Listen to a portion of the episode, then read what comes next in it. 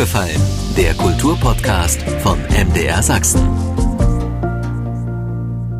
Ich bin Stefan Bischoff und rede im Podcast über sächsische Kultur. Von A wie aufgefallen ist uns bis Z wie zuhören, was andere denken. Willkommen zur neuen Ausgabe. Ein Vierteljahrhundert hat er Dresdens älteste Kulturinstitution geleitet und geprägt, vor allem auch erneuert, modernisiert, was in Dresden und mit einer mehr als 800-jährigen Geschichte im Rücken sicher nicht immer die leichteste zu vergebende Aufgabe war, aber eine große und beglückende war es ganz sicher, behaupte ich jetzt schon mal vorweg, den Dresdner Kreuzchor 25 Jahre lang zu leiten. Am kommenden Sonnabend wird der 28. Kreuzkantor aus dem Amt verabschiedet. Roderich Kreile übergibt die Leitung der Institution der Institution, das meine ich jetzt nicht mal als verwaltungstechnischen Begriff, sondern der Institution Kreuzchor an seinen Nachfolger. 25 Jahre Kreuzchor, 25 Jahre voller Wandel. Das muss auch hier bei Aufgefallen ein Thema für ein ausführliches Gespräch sein. Herzlich willkommen, Roderich Kreile. Ja, ich danke, dass ich hier sein kann. Haben Sie schon eine Ahnung, wie es sich anfühlen wird, nicht mehr Herr Kantor zu sein? Na ja, vielleicht bleibt man ein Leben lang in einer gewissen Hinsicht Kantor, weil man ja eine Laufbahn gestartet hat als evangelischer Kirchenmusiker. Dresdner Kreuzkantor gewesen zu sein, gut, die wenigen Tage, die ich es noch bin, äh, das erfüllt einen schon mit großem Stolz und auch Dankbarkeit. Also Dankbarkeit ist im Moment bei mir das vorherrschende Gefühl. Mir wurde eine wunderbare Einrichtung anvertraut, und die Arbeit mit jungen Menschen, der Versuch, jungen Menschen Vorbild zu sein und sie einen Teil ihres Lebensweges zu begleiten, das ist etwas Außergewöhnliches. Das ist ein Geschenk, das in der Art und Weise nur wenigen Leuten zuteil wird. Hm. Ein zufriedener Roderich Kreile sitzt hier. Ja, äh, Sie entnehmen das meinen Worten und nachdem wir uns gegenüber sitzen, sehen Sie das wahrscheinlich auch. Ja. Ich habe, als ich gewählt wurde, und das ist ja schon 26 Jahre her, habe ich gesagt, ich werde diese Aufgabe 25 Jahre lang übernehmen. Äh, dieser Spannungsbogen selbstbestimmt macht es auch möglich, bis zum Schluss mit Freude und Kraft dabei zu sein. Und es macht vor allen Dingen, das denke ich, auch das Loslassen dann leichter, vor allen Dingen in dem Bewusstsein, dass ich den Dresdner Kreuzchor, von dem ich jetzt noch sagen kann, es ist mein Chor, mein Chor, aber dass ich ihn in äh, kurzer Zeit einem hochqualifizierten Nachfolger, mit dem ich eine nahezu freundschaftliche Beziehung jetzt pflege, ihn dann übergeben kann. Und das gibt mhm. zusätzlich ein sehr gutes Gefühl. Und Ihr Nachfolger hat ja auch ein bisschen bessere Startbedingungen als Sie haben, was zum Beispiel Ausstattung, Personal betrifft. Ja, das Hatten. ist, ja, ja, das ist richtig. Allerdings vor 25 Jahren spielten manche Fragen äh, da noch so keine große mhm. Rolle, dass inzwischen die Anforderungen an den gesamten administrativen Bereich gewachsen sind. Ja, das war eine Entwicklung mhm. in dieser Zeit und es ist natürlich richtig, dass wir jetzt lange Zeit personell unterbesetzt waren. Äh, ich muss meinen Mitarbeitern hoch, hoch dankbar sein, dass sie teilweise unter fast Selbstausbeutung doch die vielen und die komplexen Aufgaben äh, mhm. realisiert haben, umgesetzt haben, so dass der Dresdner Kreuzchor seine Position als und seine Aufgabe als Leuchtturm für die Stadt Dresden und für das Land Sachsen und auch seine Position innerhalb des Konzertes der besten deutschen Knabenchöre oder vielleicht auch der international besten Knabenchöre hat erfüllen können. Also da gleich mein Dank an alle meine Mitarbeiter. 25 Jahre, das ist eine lange Zeit. Dirigenten, Intendanten anderer Institutionen wechseln deutlich schneller im Normalfall. Ich habe behauptet, eine Zeit des beständigen Wandels, aber es ist ja beim Kreuzchor auch eine Zeit des immer, immer, immer, immer wiederkehrenden Repertoires. Wie haben Sie sich selber in dieser Hinsicht vor Ermüdung schützen können? Vor Ermüdung schützen natürlich die uns anvertrauten Jungs. Die sind immer neu und das ist ja das Faszinosum. Man kann die immer wieder gleichen Werke immer wieder neuen Jungs, die teilweise andere Ansätze haben, andere Vorbildungen haben, nahebringen und erlebt es immer wieder, was diese Musik, also ich rede jetzt vor allen Dingen von unserer klassischen, ja. traditionellen Musik, dem wiederkehrenden, Schütz, ja. Bach, Mendelssohn und all dieses, die Passionen, dies, ja, Passionen und so, was das alles in den Jungs bewirkt und mit welcher Hingabe Man spürt, dass die Jungs äh, sich diesen Aufgaben widmen und naja, ich äh, denke ja, in musischem Tun kann man auch die Seele von Menschen spüren. Und die Reifung der Seelen mit Hilfe oder durch, oder durch diese großartigen Werke, die wir immer wieder aufgeführt haben, das ist schon zu beobachten. Wunderbar. Also ich bringe das gerne beim, in einer Aussage über den Kreuzchor so auf den Punkt. Aus unserer Tradition heraus ist der Wandel eigentlich immer gegeben. Wir haben immer neue Jungs, wir haben äh, in natürlichen Zeiträumen wie 25 Jahren auch spürbare gesellschaftliche Veränderungen, die auch auf Elternhäuser, Beziehung dann der Eltern zur Schule, des Chores zur Schule und alles durchschlägt. Mhm. Und diesen ständigen Wandel, dem gerecht zu werden, den konstruktiv zu behandeln und den Chor eben ständig in der Gegenwart, aber zukunftsfähig zu halten, mhm. das ist natürlich eine der Aufgaben, die mhm. ein Kreuzkantor hat. Im Übrigen diese 25 Jahre, ja, das mag für Intendanten und äh, Dirigenten eine außergewöhnlich lange Zeit sein. Das gilt aber eigentlich nicht für pädagogische Bereiche oder für so ein, eine Richtung wie den Knabenchor. Hm. Einer meiner Vorgänger, Martin Flämig, hat einmal gesagt, er hatte das erste Mal das Gefühl, dass es sein Chor ist, als der letzte Junge, der unter seinem Vorgänger in den Chor gekommen ist, den Chor verlassen hatte. Ja, das ist ja schon mal ein Prozess von zehn Jahren. zehn Jahren. Und äh, zehn Jahre braucht man, um den Chor ganz zu seinem eigen zu haben. Und dann, wenn man weiß, 25 Jahre bleibt man, na ja, dann ist nach weiteren fünf Jahren fängt es dann an, dass man weiß, oh, jetzt nehme ich Jungs auf, die aber dann schon meinen Nachfolger erleben werden. Mhm. Und dann arbeitet man auch für den Nachfolger. Ständiger Wandel. Das gibt aber auch ein gutes Gefühl, dieses Staffelstabübergabe und dieses Kontinuum, das sowohl also in der Möglichkeit besteht, dass man längere Zeit für den Chor sein kann, eine Bezugsperson für die Kinder sein kann über einen längeren Zeitraum als fünf Jahre. Gerade das wäre, also fünf Jahre, so die übliche Intendantenzeit. Mhm. Und dann verhandelt man, ob man nochmal verlängert oder nicht. Ne? Äh, das ist eigentlich für die Begleitung einer Entwicklung von jungen Menschen, die zehn Jahre maximal in diesem Institut sind, zu kurz. Also insofern fand ich jetzt persönlich die 25 Jahre waren richtig gut. Und sie waren nicht lang. Das war ja der Einstieg der Frage. Es ist jetzt nicht so, ich übersetze das mal jetzt sehr banal, dass sie bestimmte Dinge jetzt einfach nicht mehr hören wollen, weil sie es, weiß ich nicht, wie viel Mal schon gesungen haben. Nein, gar nicht. Also ich meine, der Abschied ist natürlich dann leicht, wenn man sagt, na gut, eine weitere Quantifizierung des Dirigierten brauche ich jetzt nicht. Also ich habe jetzt über 60 Matthäus-Passionen gehabt und alles Mögliche. Das reicht schon, um äh, ein bisschen einzudringen in die jeweiligen Werke. Und das macht es ja auch faszinierend. Man entdeckt aber auch nach der 50. Matthäus-Passion immer noch was in der Matthäus-Passion, was einen fasziniert, was aber auch in den Kontexten, in denen man sich sonst bewegt, neu bewertet werden muss.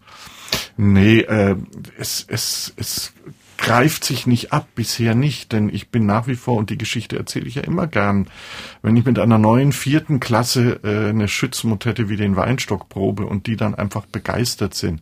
Sowas greift sich nicht ab, das belebt immer neu und hält einen auch selber jung und verhindert, dass man verkrustet und erstarrt. Mhm. Aber mit 65 jetzt denke ich, a, es ist gesund, wenn ein Wechsel da ist.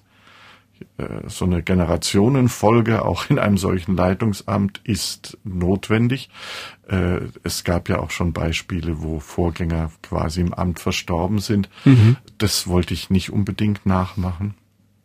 Und man hat doch selber, also ich habe selber auch noch den Wunsch, mein Kopf nach 25 Jahren völliger Hingabe an den Dresdner Kreuzchor zu heben und zu gucken, oh, die Welt hat doch sicher noch was für mich. Ich meine jetzt gar nicht so sehr im Sinne, dass, dass ich jetzt weiter dirigiere, das tue ich auch und ich mache weiter Musik, aber dass ich mit meiner Frau zusammen dann auch ach, wir wollen reisen, wir wollen lesen, wir wollen das Leben genießen, nachdem meine Frau ja 25 Jahre lang äh, mit einem Kreuzkantor verheiratet war, was nicht gerade sonderlich familienfreundlich ist. Und damit auch mit dem Chor verheiratet war. Und damit auch, ja, ja, natürlich. Ja.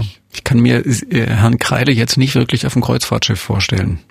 Ähm, nee, das kann ich mir auch nicht so vorstellen auf dem Kreuzfahrtschiff.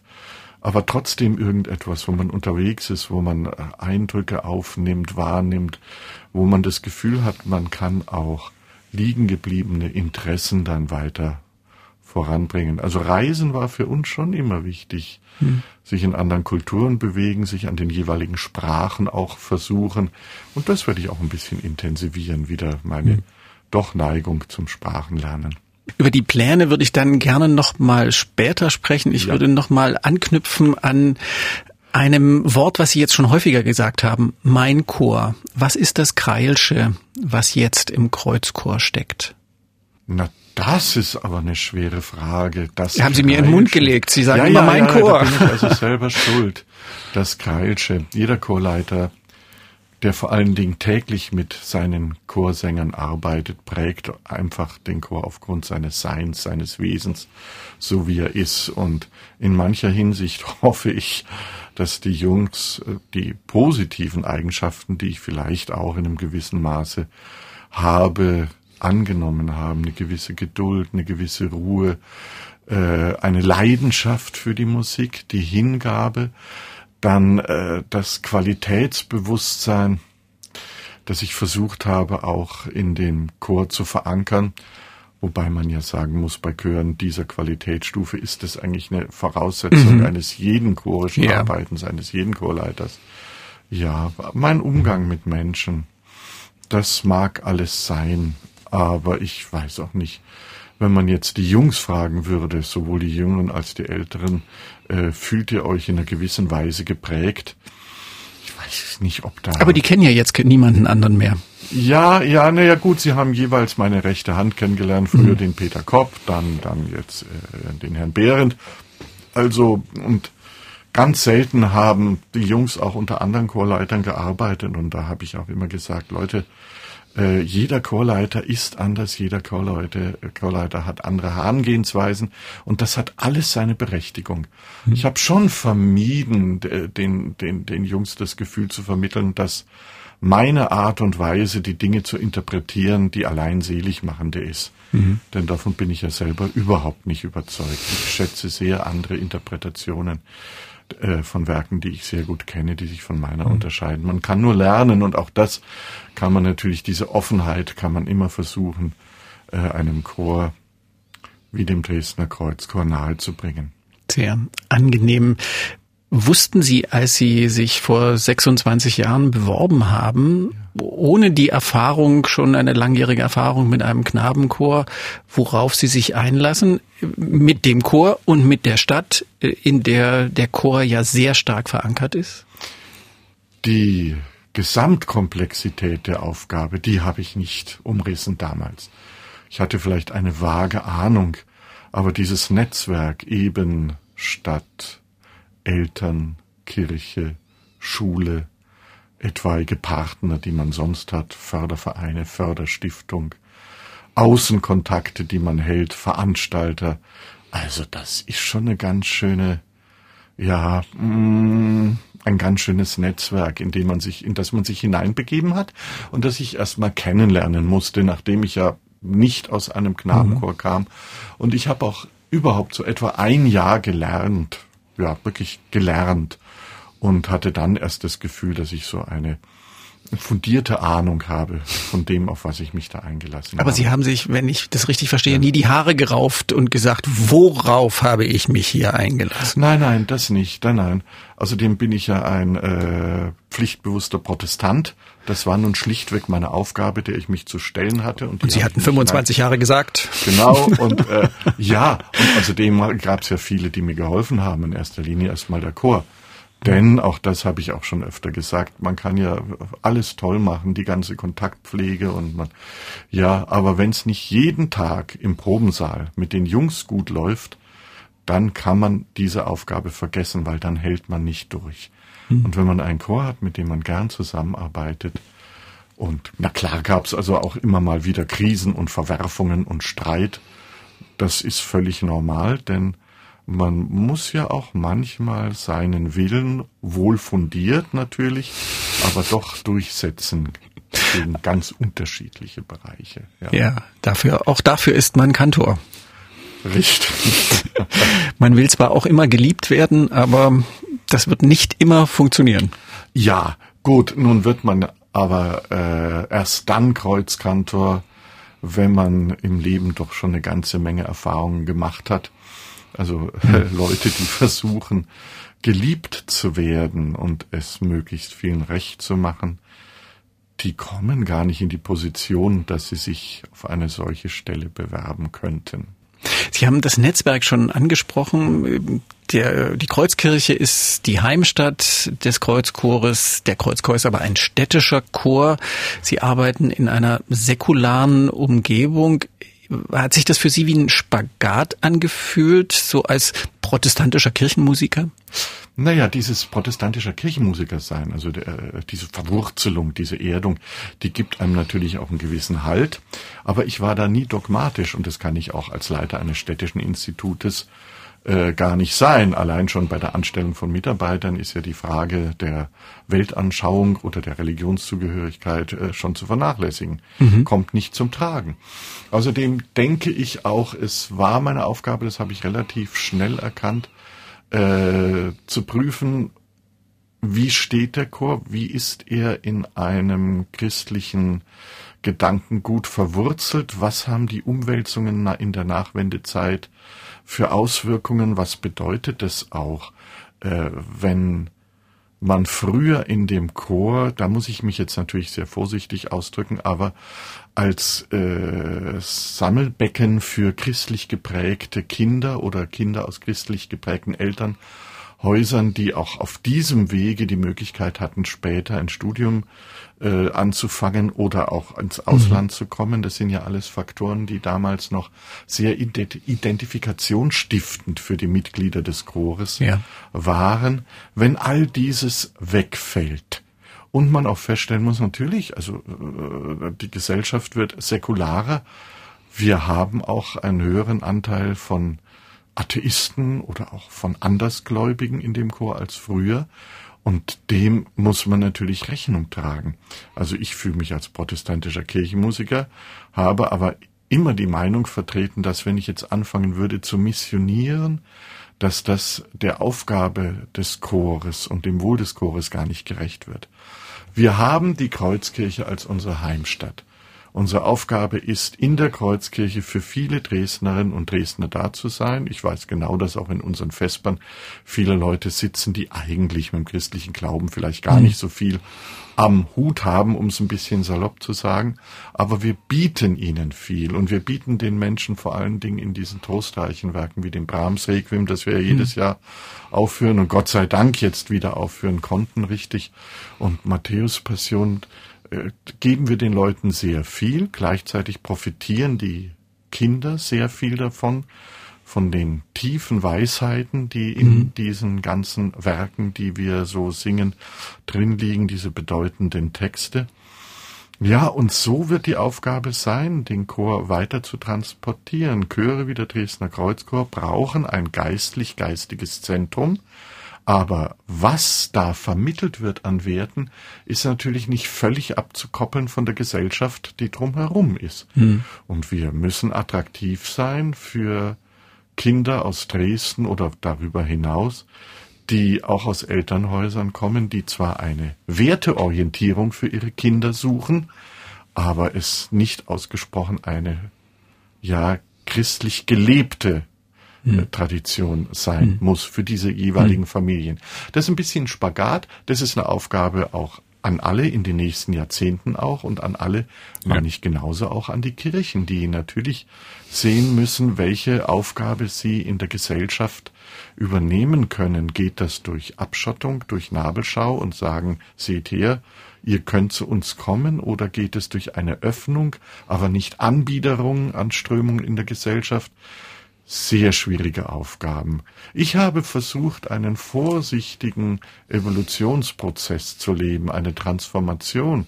Ich habe schon immer den Jungs versucht, die Werke, die wir singen, nahezubringen, aber auch immer unter dem Gesichtspunkt, was über das rein christliche hinaus hier an wertvollen Dingen vermittelt werden können.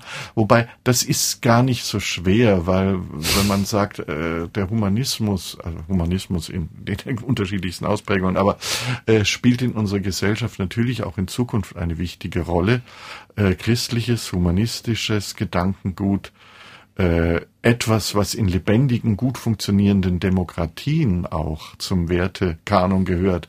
Die Wertschätzung des Mitbürgers, die gleichen Rechte, die Anerkennung. Mhm. Und jetzt sind wir ja auch mit völlig neuen Situationen in der Gesellschaft konfrontiert. Was heißt konfrontiert? Wir müssen uns damit zu beschäftigen. Die weitere Liberalisierung im ganzen sexuellen Bereich.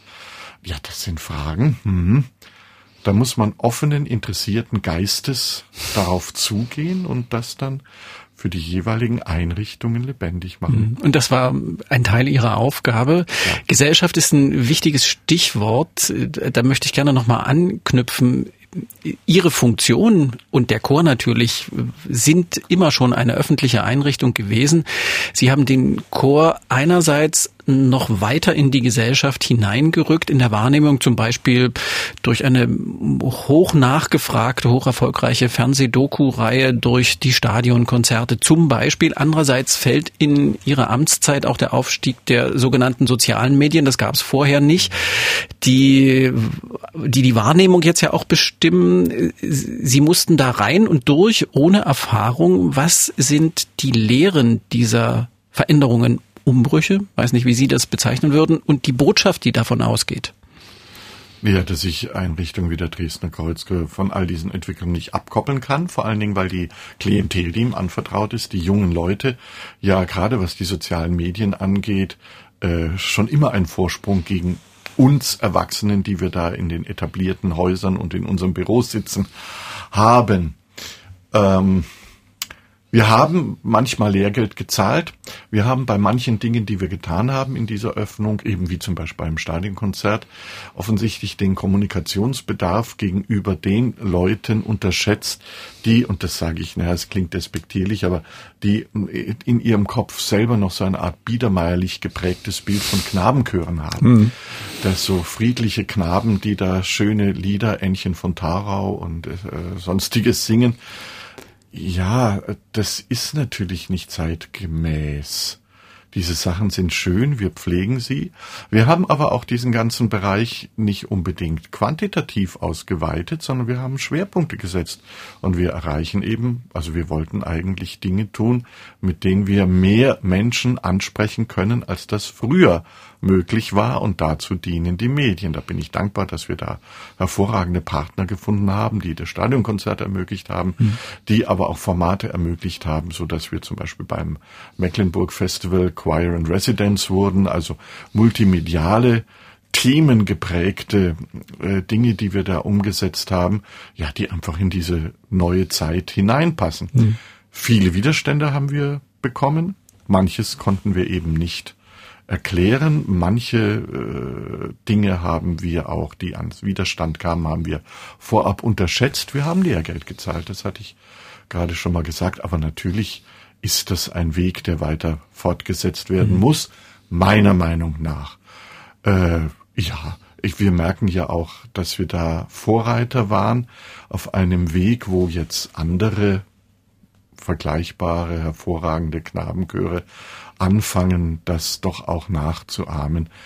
Denn ich bin ja auch der Meinung und eigentlich alle, die ein solches Amt dann übernehmen, äh, dass das, was wir eigentlich in die Gesellschaft hineinbringen können, viel zu wertvoll ist, als dass Knabenchöre auf dem Level ein reines Nischenprodukt bleiben sollen mhm. und mit Nabelschau und hoher Selbstzufriedenheit ihre Dinge machen. Nein, wir haben junge Leute, interessierte Leute, lebendige junge Leute, die wir jetzt übrigens auch in diese Prozesse äh, der, der Behandlung und der Arbeit mit Social Media mit einbeziehen. Bisschen spät, aber wir hatten vorher noch nicht die Gelegenheit, also da die Jungs wirklich richtig in Arbeitskreise da heranzuziehen. Mhm. Und das ist ein Prozess, der wird weitergehen, denn vielleicht war die Kommunikation dann um 1570 noch mit Postkutschen und dann haben die Kruzianer vielleicht Briefe nach Hause geschrieben, aber heute nutzen wir andere Dinge jede mhm. Zeit und auch das ist ja nichts Neues. Ich, ich habe neulich mal irgendwo gelesen, jemand hätte gesagt, ja, Mauersberger wäre nie ins Stadion gegangen. Das ist völliger Quatsch wäre Mauersberger ein Mensch des 21. Jahrhunderts, dann würde er ins Stadion gehen und alles nutzen, was zur Verfügung steht, mhm. um den Dresdner Kreuzchor und auch seine Idee des Dresdner Kreuzchors in die Welt hineinzutragen. Mhm. Und in die Gesellschaft. Sie, Sie wollen prägen. Das ist ja ja, wir wollen prägen, weil wir davon überzeugt sind, dass die Jungs bei uns neben der Musik und dem Singen Gutes lernen, mhm. Verantwortung für andere zu übernehmen. Mhm. Also, und das sage ich auch jedes Jahr meinen Abiturienten. Sie sollen die Dinge, die sie beim Kreuzchor gelernt haben, dann in die Welt hinaustragen. Klingt alles ein bisschen pathetisch, aber da ist sehr viel Wahrheit steckt drin. Und wenn man die Lebensläufe der Kruzianer dann so verfolgt, da gelingt es auch nicht allen, aber doch in hohem Maße. Mhm. Schönes Stichwort. Sie haben jetzt äh, davon erzählt, was die Sänger mitnehmen in, das Leben und ausstrahlen in die Gesellschaft. Ja. Was nehmen Sie mit? Sie meinen jetzt ich persönlich? Mhm. Sie persönlich. Ich drehe den Spieß einfach um. Oh, naja, äh, ich bin ja ein offener Mensch und äh, Kinder äh, beeinflussen erwachsene Menschen sehr, wenn man sich öffnet für das. Vielleicht nehme ich oder äh, habe ich die Tatsache, dass ich mich im Moment noch relativ jung und beweglich, agil, flexibel fühle, habe ich auch zu verdanken der Arbeit mit den Kindern, die mich immer wieder angeregt haben und dann natürlich viele Erkenntnisse im pädagogischen Bereich. Weniger in dem Sinne, dass ich jetzt ein pädagogisches Lehrbuch schreiben könnte, aber was Jungs umtreibt und das natürlich ein bisschen einseitig, weil nach 25 Jahren Knabenchor kennt man sich eher in der Pädagogik mit Jungs aus als mit Mädchen. Nachvollziehbar, ja. Ja, aber da habe ich doch schon vielleicht viel Menschenkenntnis mitnehmen können. Und es ist auch heute so, dass ich, wenn ich Erwachsene sehe, doch Rückschlüsse ziehen kann und vielleicht auch das Kind vor mir sehen kann, dass dieser erwachsene Mensch mal war. Mhm. Und können Sie dieses dieses Kind, was in, was in ihnen so lebendig äh, geblieben ist, durch diese Arbeit mit den Kindern, können Sie das mitnehmen? Oh ja, na klar. Das ist so stark, dass, dass ich, ich werde jetzt nicht aus dem Gebäude des Dresdner Kreuzchores rausgehen und dann plötzlich verknöchern. Ja, ich werde weiterarbeiten, auch mit Menschen, allerdings dann eben nicht mehr mit Kindern, aber das, glaube ich, bleibt, bleibt mir erhalten und ich hoffe auch so eine gewisse kindliche Naivität, die mich, die mir zwar manchmal auf den Fuß gefallen ist in den 25 Jahren, aber kindliche Naivität und Fröhlichkeit, kindliche Neugier, also immer wieder dieses ursprünglich, ursprünglich existente Wesen, das die Welt zu erkunden sucht. Ich glaube, das hat sich bei mir schon verankert. Mhm. Ihre Pläne klingen schon ziemlich konkret. Bevor wir darüber reden, würde ich gerne noch einen Punkt, einen vielleicht auch nicht ganz angenehmen Punkt ansprechen. Für einen Chor gibt's ja nichts Schlimmeres als eine Zeit des Schweigens, die wir ja. im Sinne des Singens jetzt hinter uns haben, hoffentlich hinter uns haben. Ja, haben, haben Sie die Wunden heilen können, die die Pandemie erzeugt hat? Also wir sind da auf einem besten Weg und erstaunlich auch über den Chor. Also erstmal, natürlich war das eine schwierige Zeit für alle Chöre. Mm, nachdem die technischen Voraussetzungen gegeben waren, das hat ein bisschen gedauert und war nicht einfach, äh, haben wir ja auch Online-Proben gemacht. Wir haben versucht, jede Woche ein bis zweimal mit jedem Jungen in Kontakt zu sein und an Werken zu arbeiten. Also da haben wir zum Beispiel auch bei den kleineren versucht, eine Matthäus-Passion irgendwie im Chorgedächtnis zu halten. Mhm. Solche Dinge und das, also ich fand das immer furchtbar, diese.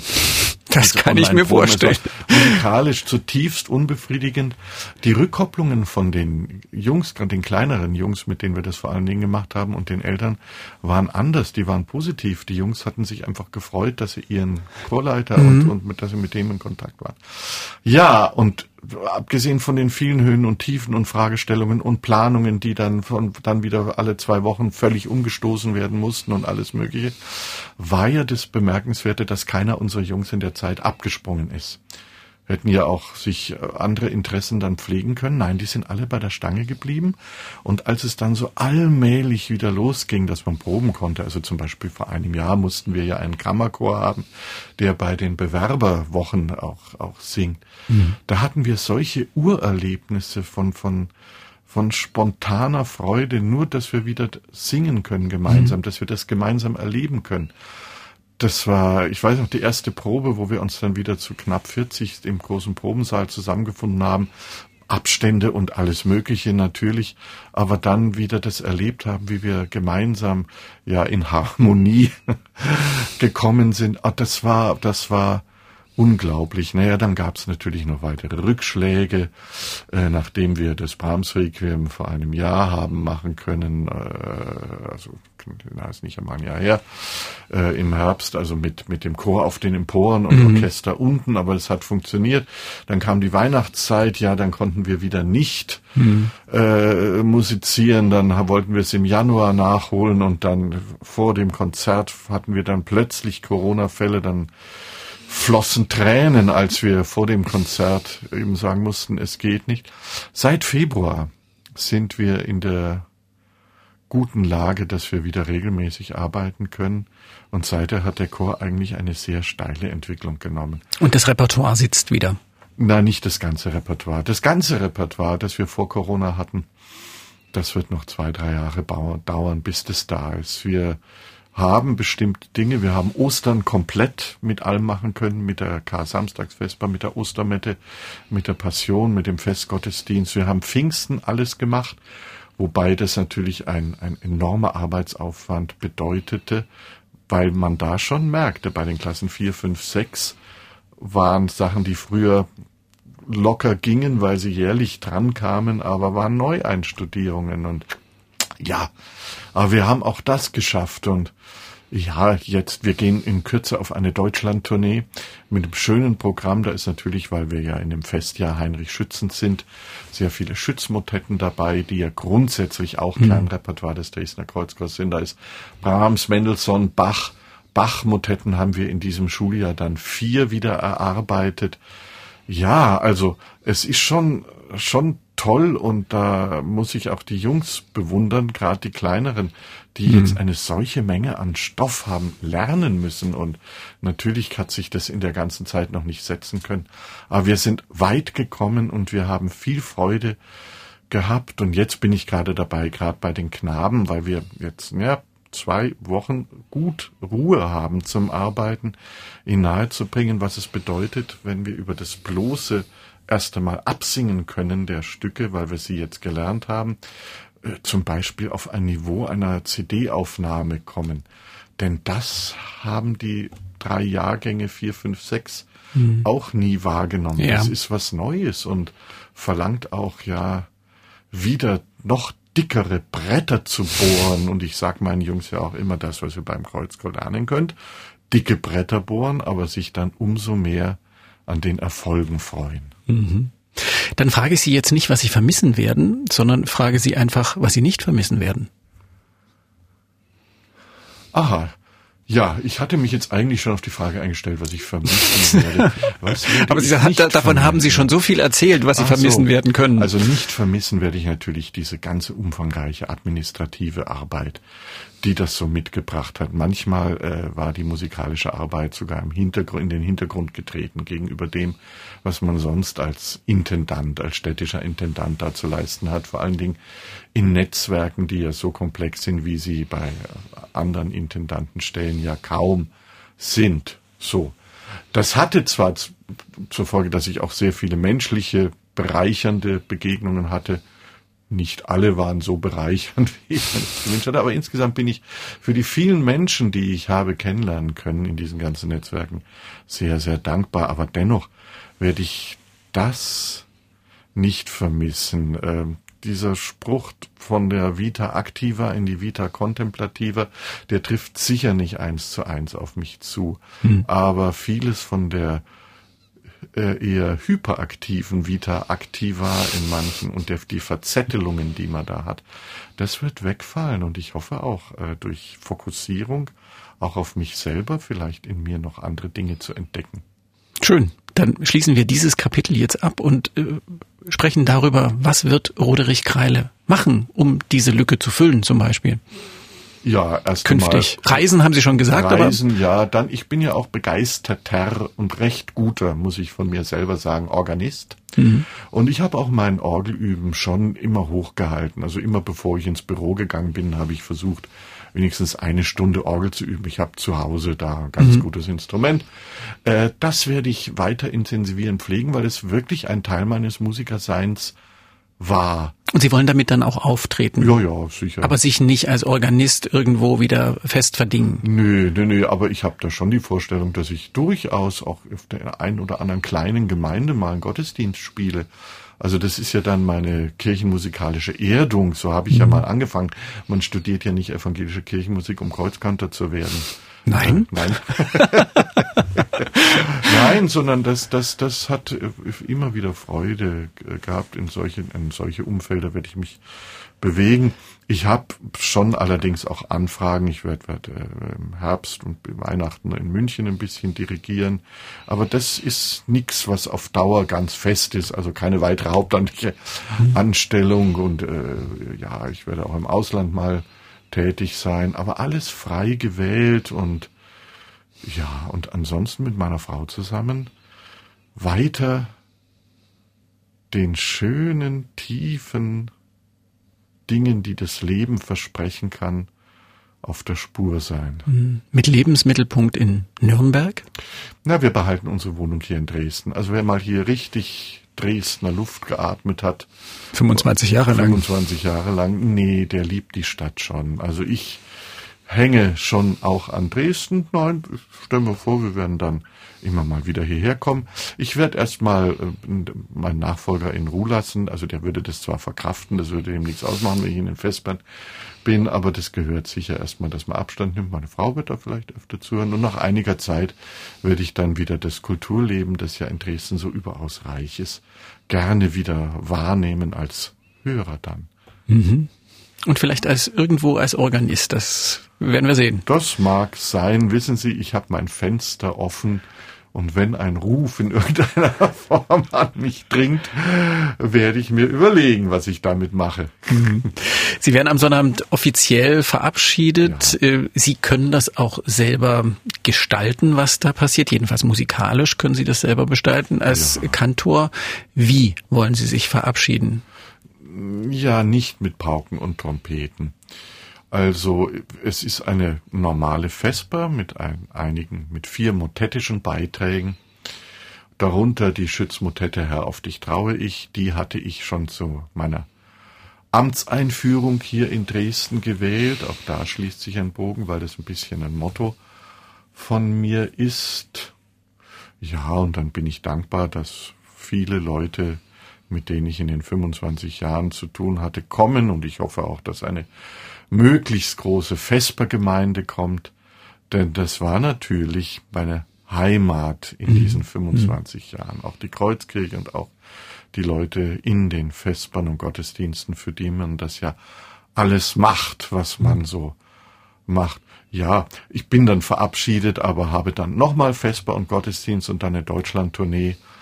Und dann werde ich naja, so nach der Rückkehr von der Tournee mal mein Büro aufräumen und dann die Schlüssel abgeben und ab 1. August dann ja, in die Welt hinaustreten.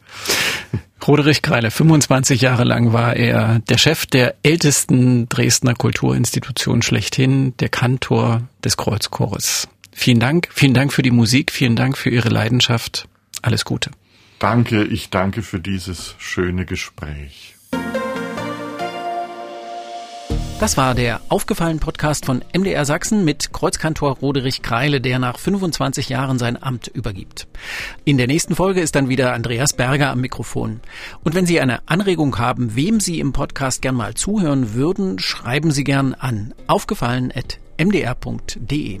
Aufgefallen gibt's jeden Montag neu, 20 Uhr im Radio bei MDR Sachsen, den Podcast schon davor auf allen bekannten Plattformen und so natürlich auch in der ARD Audiothek. Aufgefallen, ein Podcast von MDR Sachsen.